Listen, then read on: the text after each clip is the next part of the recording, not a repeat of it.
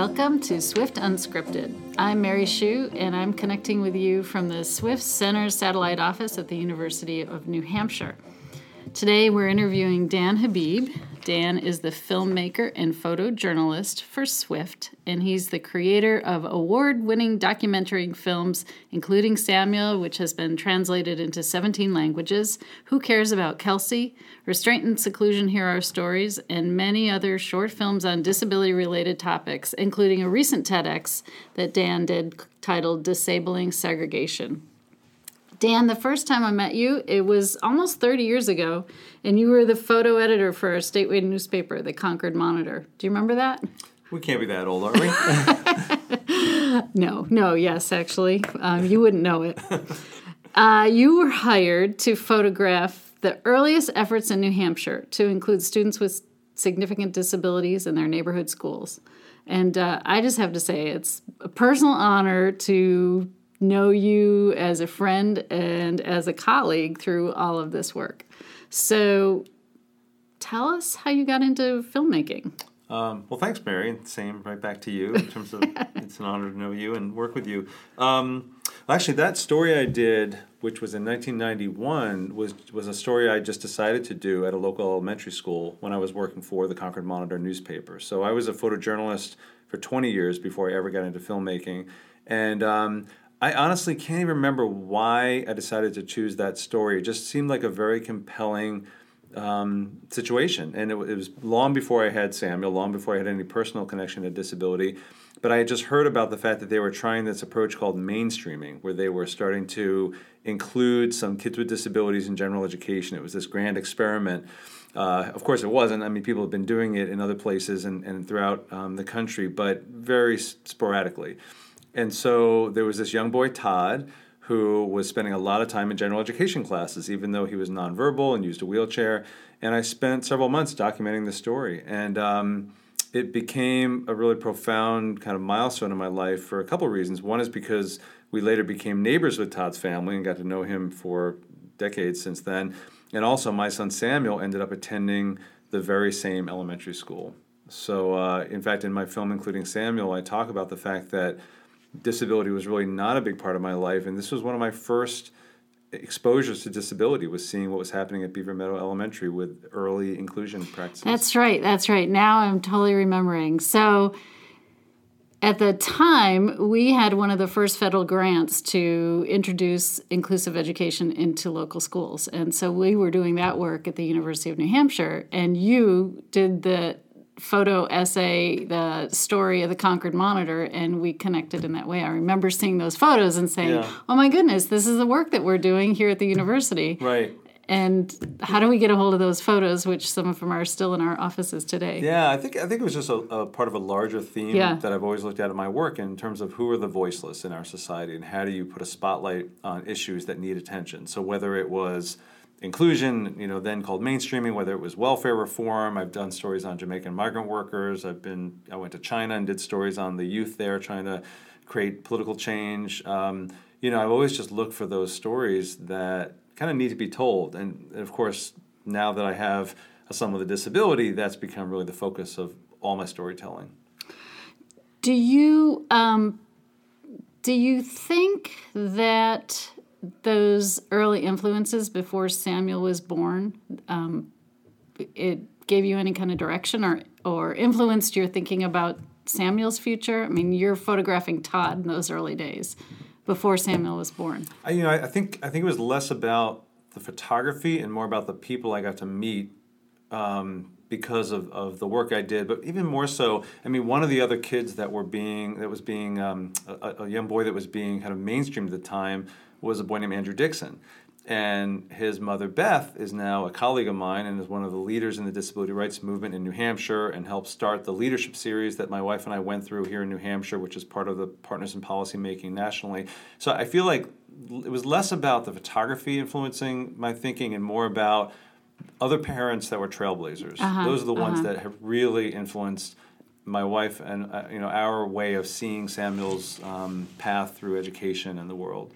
I am really glad you brought up Beth Dixon because Beth has written a couple of blogs for Swift Talk. So if um, people are interested in in hearing more from Beth Dixon, who's really been a leader, uh, parent leader in inclusive education, you can check her out at swiftschools.org um, under Swift Talk. So she's written a couple of like how to influence uh, individual education plans to promote inclusive education and other topics. So thank you for bringing I mean, her up. And just to kind of top that off, I mean, Beth, the fact that I went through leadership and the fact that I was around people like Beth Dixon and Ann Dillon and, and you and other people with disabilities in New Hampshire, that really got me th- to understand the power of inclusion for Samuel and uh-huh. why that was going to be a critical part of his success in education, his success socially, in every way and and that whole experience led me to do including Samuel. I never would have done including Samuel the film without getting to know people like Beth. Um, and and and so that so in, in some ways that experience of being in that elementary school and seeing Todd, you know, navigate his way through through general ed classrooms really did spark my whole interest in filmmaking. Wow. Okay, so you moved from um, being a photojournalist to a filmmaker, and including Samuel was your first film. Yes. Yep. And uh, again, that's translated into 17 languages. It's such a powerful educational tool and just a beautiful film to watch. And um, now you're working with Swift as the filmmaker for Swift. Can you talk about your role? Sure. Tell, tell us what that looks like. Sure. So, um, so you know, my job here at the Institute on Disability is kind of split up into several different pieces. So, uh, a big chunk of my work is the feature-length documentaries I do, like Who Cares About Kelsey, including Samuel, Restraint and Seclusion um, hear our stories, etc. And then there's a new project that we'll talk about in a bit. Um, but about a, about a quarter or a little more than that of my time is as the Swift filmmaker. And so what is involved is many many different levels of, of work in that area. So in one sense, it's just being a part of the discussions that are going on with Swift and learning from all the different people that are in the leadership of Swift in terms of what do we what stories do we need to tell? What are the stories that are going to really change the way that schools practice that are going to support the, the transformation efforts that Swift is leading. Um, and so it's been a really, a really wonderful kind of collaborative process of just trying to say, how do we um, how do we focus our efforts to use film as a tool for social change and educational change? So what I physically have done is I've gone around the country initially to the knowledge development sites that Swift had. Um, so I was able to travel to San Francisco and Los Angeles, um, to Wisconsin, to Florida, to Boston, and the footage from those uh, shoots ended up resulting in the Swift in 60 films, uh, which are 10 films that are in the Swift Guide. Uh, also, the All Means All film that's also on the Swift website and uh, YouTube channel. And then the, the 14 minute Henderson film, which looks at some of the domains and features for Swift. So that, that took a couple years. I also worked on a film called Taja, which has been part of the whole Swift website. And then we realized that kind of for the next phase, we needed to Let me interrupt you for a moment. Mm-hmm. Um, can you just briefly describe the, what is a knowledge development sure. site? Sure. So the knowledge development sites um, was one of the first phases of Swift was to identify schools around the country that were seen as leaders in inclusive education and had already implemented practices like collaborative teaching and multi-tiered systems of support and universal design for learning and parent engagement and family engagement. Um, you know all the different features and domains. No, no one school was perfect and no one school did it all, but all of these schools were incredibly um, advanced nationally in terms of their practices. And they've sustained these practices over time. As far as I know, they have. Certainly, when I was there, I saw incredible yeah. work being done, um, both in terms of inclusive academic instruction, inclusive behavior instruction, you know, all the different things we talk about with Swift. So it was important to document those. I know they, those practices were also documented through research and through observations and through film. Um, so that was a great starting point for the material, but we've since kind of moved on to really uh, seeing the need to go to some of the implementation states. So Swift, as many of our listeners will know, is now being implemented in Maryland, Mississippi, Oregon, New Hampshire, and Vermont. And, and also, we really wanted to show not only what was happening in those states, but specifically what was happening in certain key um, issue areas. One was in middle schools. We've determined there's really a great need to show inclusive practices working in middle schools we've seen that there's an important um, need to show diverse schools, schools with a lot of ethnic diversity, um, socioeconomic diversity, and, and you know, and some real challenges that are that are that schools around the country are facing, and that the kind of the practices that Swift has been implementing can work in a, a wide array of schools. So basically, what you know, we can talk more about it, but what's happening is in these um, three states that I've been to, Maryland, Mississippi. Um, Oregon. In Oregon, thank you. um, we spent some time filming and really looking at um, what are what, what's what's what's happening in these schools to help all kids participate and thrive in the general education classroom and learn the general ed curriculum, but also what are some of the challenges. And so the next two films I'm working on are going to um, capture what does that kind of integrated educational framework look like. So what does it look like when you see collaborative teaching and peers learning together and you see universal design for learning happening in the classroom. What does that look like? What what is it what how are the teachers planning for those um, those practices to happen? How are principals and superintendents leading that effort? How are parents involved? How are students involved in leadership uh, roles? Um, so anyway, there's a, there's a lot of exciting work being done right now. So schools are pretty receptive to having you and your crew come in and film. Yeah, for the most part. I mean, they no, they have been for sure. It's a lot yeah. to ask a school to have a film crew parachute in, and there's a lot of logistics, just like getting yeah. releases on all the oh, kids. I can imagine. Um, and prepping all the staff. But yeah, they, I think you know they're very proud of what they're doing, and they're excited to have it highlighted. And and how are parents involved in this? In the filming? Yeah. Um, you know, to to as much of an extent as they can be. You know, in some schools, parents are just very engaged in the schools. So mm-hmm. when we're there filming, we're seeing families. We're not just parents, but grandparents. Uh, we're seeing a lot of family members there. We see them out on the playground. We see them after school. We interview a lot of parents. Mm-hmm. Um, so we've tried to, as much as as Swift is trying to engage parents in school transformation, we're also trying to involve them in the films. Um, thank you. So what are some um, some of the images, some of the stories that are that really give you hope when you're traveling around the country and uh, filming and interviewing? Well, I was just I've just been editing footage all week, and I was I was looking at footage from this one teacher in Oregon. Her name is Catherine Johnson, and it was just an incredible example of universal design for learning and just a teacher that had really thought out how am I going to reach every single student in my classroom with this lesson? And she was actually teaching a lesson about fermentation. It was kind of a food sciences class in middle school. And so what they did was they they started with milk and so they were doing like this hands-on very kind of experiential learning with milk they introduced probiotics into the milk they made yogurt so then the next day when the yogurt had kind of gelled or whatever yogurt does. Um, they uh, they all had stations where they had granola and berries and different things they could put in yogurt. So they had a really fun time just eating it. And then she found this really cool video that the kids watched that showed the fermentation process. And then they physically acted out the fermentation process by dancing around the room and linking hands and arms and doing all that. And then they um, wrote created pictures that described the fermentation process. So it was just a way. And then of course they worked in groups where they discussed it and did research. So it was a way for every type of learner to access this method. And it was fun and it was engaging and it was just like the perfect example. And this was a very diverse classroom with kids um, with a lot of different support needs and a lot of different um, challenges and, and students without support needs all working together. Wow. Did you try the yogurt? Uh, I didn't. I was too busy filming. um, that sounds like um, I can I can totally picture the class uh, as you described it. Thank you for that. Hmm. Um, so, in your travels, you must also be learning about or hearing about some of the barriers for schools to include all students in general education classroom. What mm-hmm. are some of the, to talk a little bit about that? Right. Well, the thing I probably hear the most um, is in general, without strong leadership, it's very hard to do this well. Without leaders that, that lead this kind of transformation. Now, thankfully, the schools that I'm going to have ex- extremely strong leaders, extremely strong principals. Um, in some districts, you have a tremendous amount of district support. In some districts, you have less dis- district support. I think that's another big factor. If you don't have district level support for these practices, it makes it much more difficult on the schools. I think that in some schools, this is all pretty new to them, this kind of transformation, and the whole attitude shift is is challenging. That there's this sense that not everybody's on quite on board yet, and a lot of staff.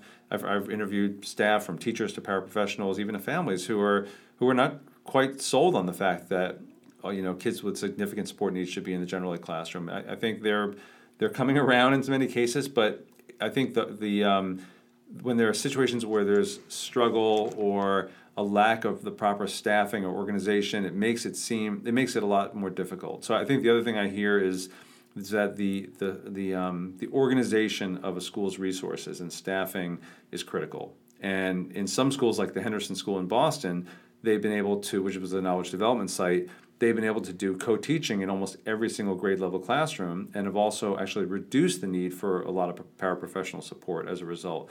In other schools, they're not doing co-teaching, and some of the teachers don't feel like they have enough support. Mm-hmm. Um, the schools that I've seen really seem to be thriving are when everybody's on board and, and everybody is kind of stepping in to help eh, whether it's a, a speech and language pathologist sometimes co-teaching in a class or a school in mississippi where i saw you know grandparents in classes. I saw this one school in mississippi where there was a co-teaching situation and at one point in the day the general ed teacher wanted to do some small group instruction for kids who needed some extra reading intervention and at that point in the day, the custodian came up and helped out in the classroom. So it's just this mentality of all hands on deck, and that's when I see things really thriving. Um, tell another story. well, stories that, are the best. Yeah, well, so yeah, I agree. Stories are the best. I mean, and I do think that stories. I think that you know, research and statistics and all that is critical to make the case for this kind of transformation. But I do think that stories, and I hear this really in Capitol Hill and Washington as well, sometimes it's those individual stories that really affect policymakers and, and affect communities' perception of this kind of transformation. So another thing I hear a lot as, as quote unquote a challenge is, you know, and I hear this all over the country, not just in Swift schools, is um, we don't have the money to do this. We don't have the money to do inclusive ed. And I don't necessarily believe that because the schools that I've seen that have done this really well, have done inclusive ed well, uh, are schools that have great leadership and have kind of this common attitude that all kids deserve to be in the general ed classroom. Um, but the thing that really crystallized it for me was being in Sunflower, Mississippi, which is in the Mississippi Delta, one of the poorest areas of the country. And this school district, this elementary school we were in, the James Rosser School, um, has a median family income in the community of $19,000 a year. They have 100% free and reduced lunch that also happens to be 100% African American. And they were doing inclusive ed incredibly well. It was amazing. And what they, what I saw in the school was the teachers were differentiating their instruction. They were planning for their lessons to make sure they were universally designed. They were engaging community members, especially grandparents. A lot of foster, a lot of um, grandparents were in the classrooms. This was a K through. This was a, kinder, uh, a elementary school. Elementary school. They had all, you know, the paraprofessionals were not velcroed onto any one kid. They were moving around the classroom, supporting lots of students, leading small group instruction. The related service providers were in there co-teaching. So, so you had three and four adults in a classroom, and this was in a very poor community that was not well resourced. They didn't have a huge staff. They just had everybody was pitching in, and there was this shared vision that they all uh, were a part of. And and so I think anytime people say, as I travel around the country, well, we doesn't inclusion cost more, and we can't right, do it. Right. I just talk about James Rosser Elementary. And um, and what did you learn about student outcomes in that school? Um, they were actually that school specifically had been uh, what I would you would call you know an underperforming school relative to other schools in the area.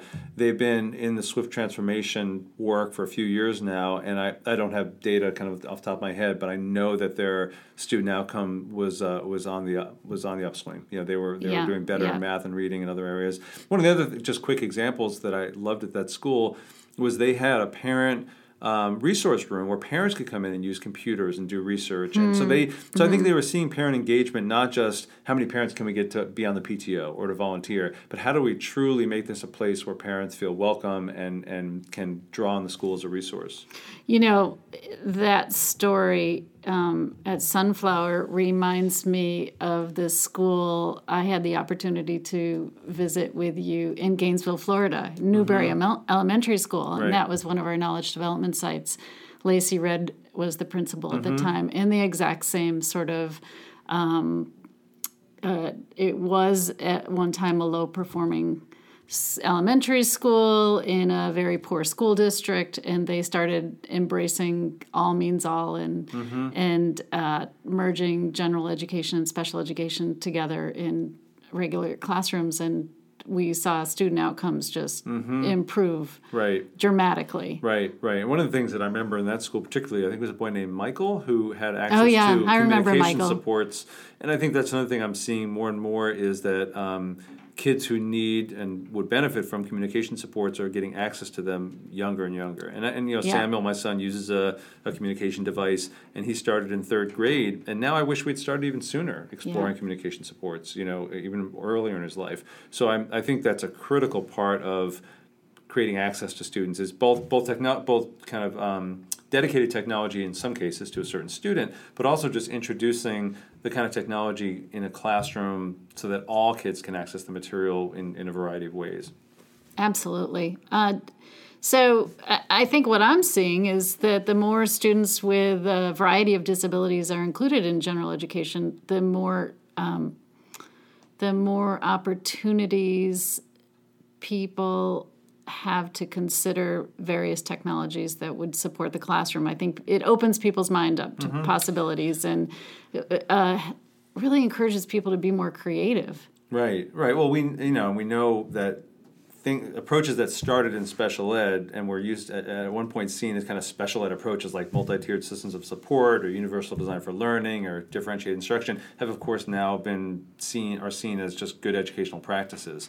Um, I do think there's a, certainly an effort within Swift that I really am excited about around reducing those silos, to breaking down the silos between special ed and regular ed, and just seeing the starting point is that school-wide, you know, multi-tiered system support, the universally designed instruction, a lot of planning going on, a lot of collaborative teaching. I mean, I, I, I mean, I, I truly believe the way that Swift is kind of approaching this.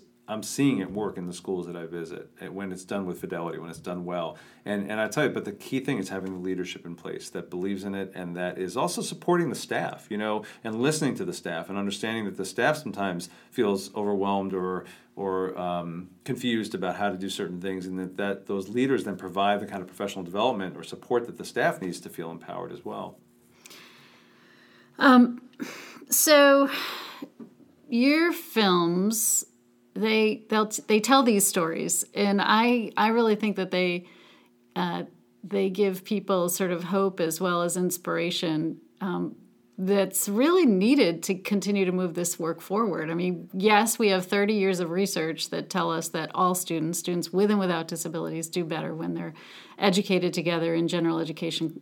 But not everybody reads the research, or um, you know, that doesn't necessarily totally resonate with the way that we think. So Right. filmmaking seems to be able to tell a story beyond the research. Yeah, I think so. I mean, I had a funny situation happen unrelated to Swift a couple years ago when I was um, invited down to speak to the Girl Scouts of the nation's capital in Washington. So I was the keynote speaker at lunch. And so there were about 500 girls in this very noisy room. They're all trying to get their lunches, buffet style. And they put me up there on a stage. And said, Were, you, right." were they in their girls in their oh, uniforms? Oh, I, I'm, I can't remember. Some of them were, some of them weren't. But the point is, a very diverse group. Very, you know, they were like all teenage girls. So, what do teenage girls want to do during lunch after sitting in sessions all morning? Not listen to some guy up on a stage, right? They want to talk with each other. They want to eat. So it was a really challenging situation, and so I started talking, and I felt like they were just, you know, hundreds of kids were just completely ignoring me. But then all of a sudden, I put up on the screen the the trailer for including Samuel, and the room went quiet, and all eyes went to the front of the room. They were completely absorbed for the three minutes or so that I showed the trailer. The trailer ended. I started talking again. They ignored me again completely. All started laughing, talking, and then and then I put up the trailer for my film. Who cares about Kelsey? Complete silence in the room. Everyone's focused, listening. Again, the movie's over. They ignore me. But the point is that I do think that film has the power to kind of absorb people and reach people in a way that a few other things do. And so I do think that it also puts you in the classroom. It puts you in the minds and the eyes and the ears of, of the teaching staff and the students. And, and there are very few other mediums that can do that. Yeah. How do you make sure that your work is truly accessible to everyone? Um, well, the, the you know we actually work hard to make sure that everything we put out there is fully open captioned. So that's really critical for anybody who might have uh, um, hearing impairments. We also make sure that as much as possible for my larger films, the work is audio described, and I'm I'm very much interested in having these new films. Actually, basically, the Swift in 60 films are, are virtually audio described because there's narration over the whole film. But these new films I'm doing will have more scenes where you're just seeing things play out in the classroom, and I'm going to work to have those audio described as well, which basically means there's um, a voice that comes in that quickly describes what people are seeing. So if you're blind or visually impaired, um, you'll have a quick audio description for what people are seeing on the screen that helps build the whole context. So that's important. And then, of course, just the accessibility of the films, just putting them on YouTube, making them freely mm-hmm. available, you mm-hmm. know, so that anyone can watch them, download them. The Swift films, that's also critical to accessibility. And then getting the word out, making sure people know that they exist.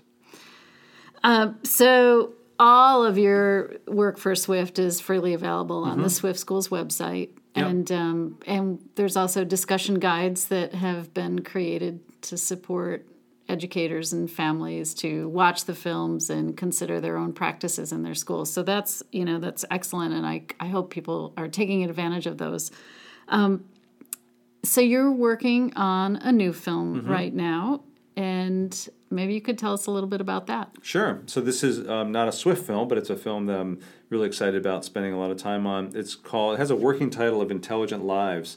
And this whole project started because while years ago, when I was still working on the Who Cares About Kelsey project, somebody said to me, you know, if if we could ever really deconstruct the way we perceive intelligence, that would be a powerful way to advance the lives of people with disabilities because and I've seen this with my own son Samuel, people because they have a disability are often seen as being less intelligent just by virtue of having a disability. And that's a huge impediment to anybody in terms of access to school, to employment, to relationships, to you know almost any aspect of society. So I you know I've given it a lot of thought as to how to approach this and I think part of it needs to be to look back at the history of how we got to this point and the history of, of why do we have such narrow views of intelligence and these narrow measures of intelligence like IQ testing. Um, and to me, it's kind of like thinking about the Black Lives Matter movement. You can't understand that movement today unless you understand that we're a, a country with a history of slavery and segregation. I mean, we have a deep history of, of racial you know, oppression and we also have a deep history of oppression of people with disabilities in this country. And so part of the film looks back at you know the, the early origins of IQ testing that led to mass institutionalization of people with disabilities. It led to forced sterilization of tens of thousands of people with disabilities. It was it, that same kind of eugenics movement was used by Hitler to justify murdering hundreds of thousands of people with disabilities. And that part of the film is being narrated by Chris Cooper, who's a well-known Academy Award-winning actor. And and mm-hmm.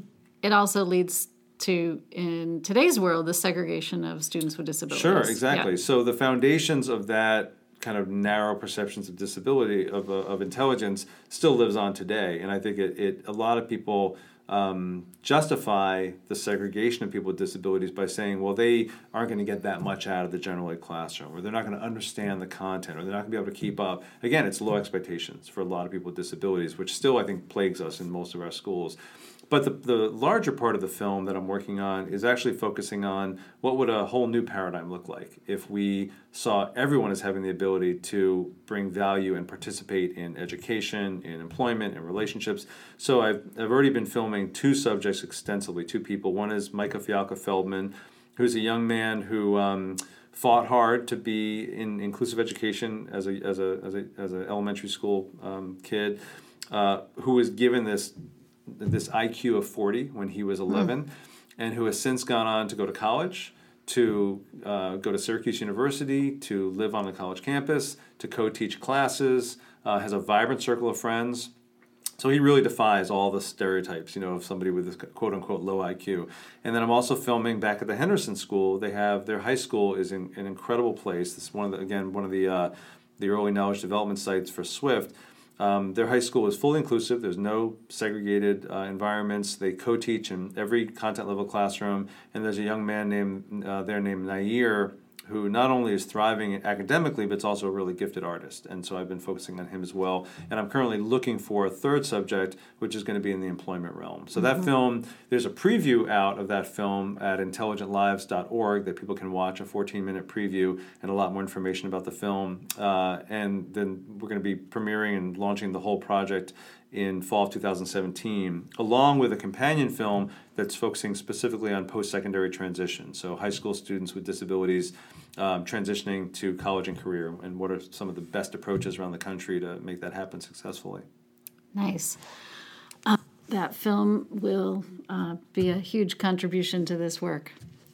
Uh, I am certain that people are interested in knowing what Samuel is doing today. Mm-hmm. oh, today? Let's see. Probably at well, school. I think he's in journalism class right now as we speak. Um, yeah, actually, Samuel's doing great. He is a sophomore in high school. He's 16 years old. He is. Um, in, in our local public high school. He's made the honor roll the last two quarters. He's in general education. He gets um, he, he struggles a lot with math. He does really well in, in English and social studies and science and all of extracurriculars.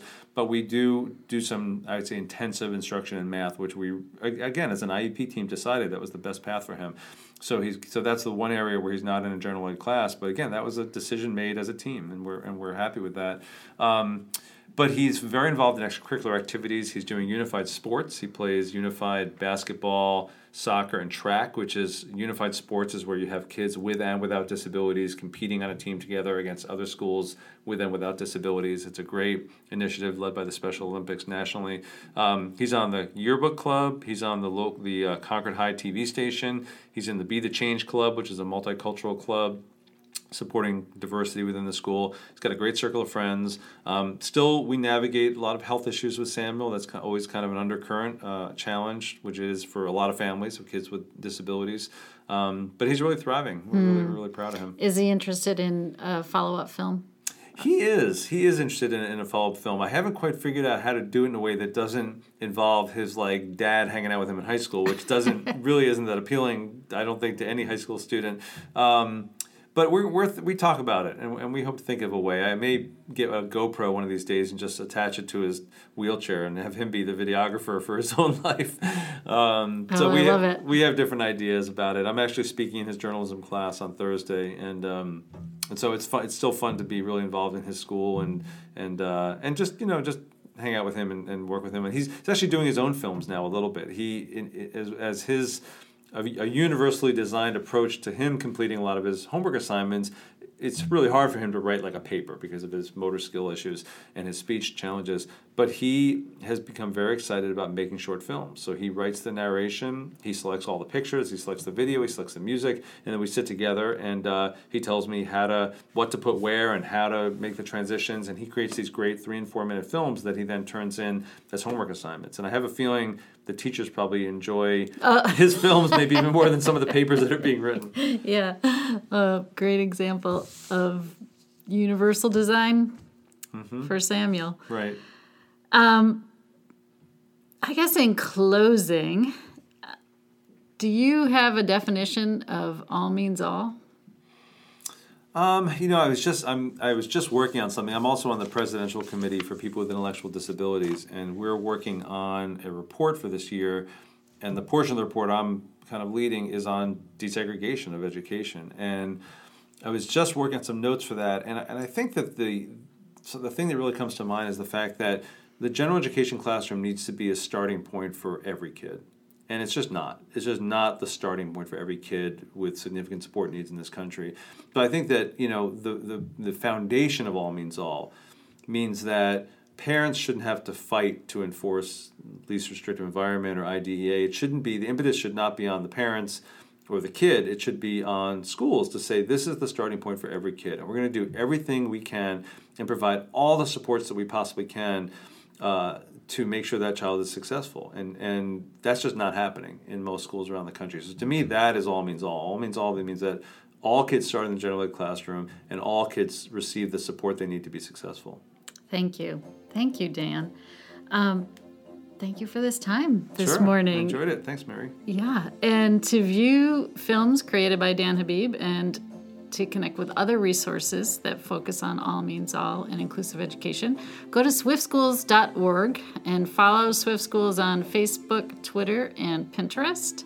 And Dan, uh, we look forward to seeing your future films. We look forward to meeting Kathy Johnston and seeing her fermentation lesson in Oregon and learning more about your um, about the work of the Sunflower Schools and other Sunflower School and other schools that you are getting to know through this work with Swift. Thanks. And I, sh- I should say that we're going to be hopefully premiering uh, these films this summer of 2016. These new Swift films, and uh, they'll and so after the summer of 2016, they should be available on the Swift YouTube site. Excellent. Thank you.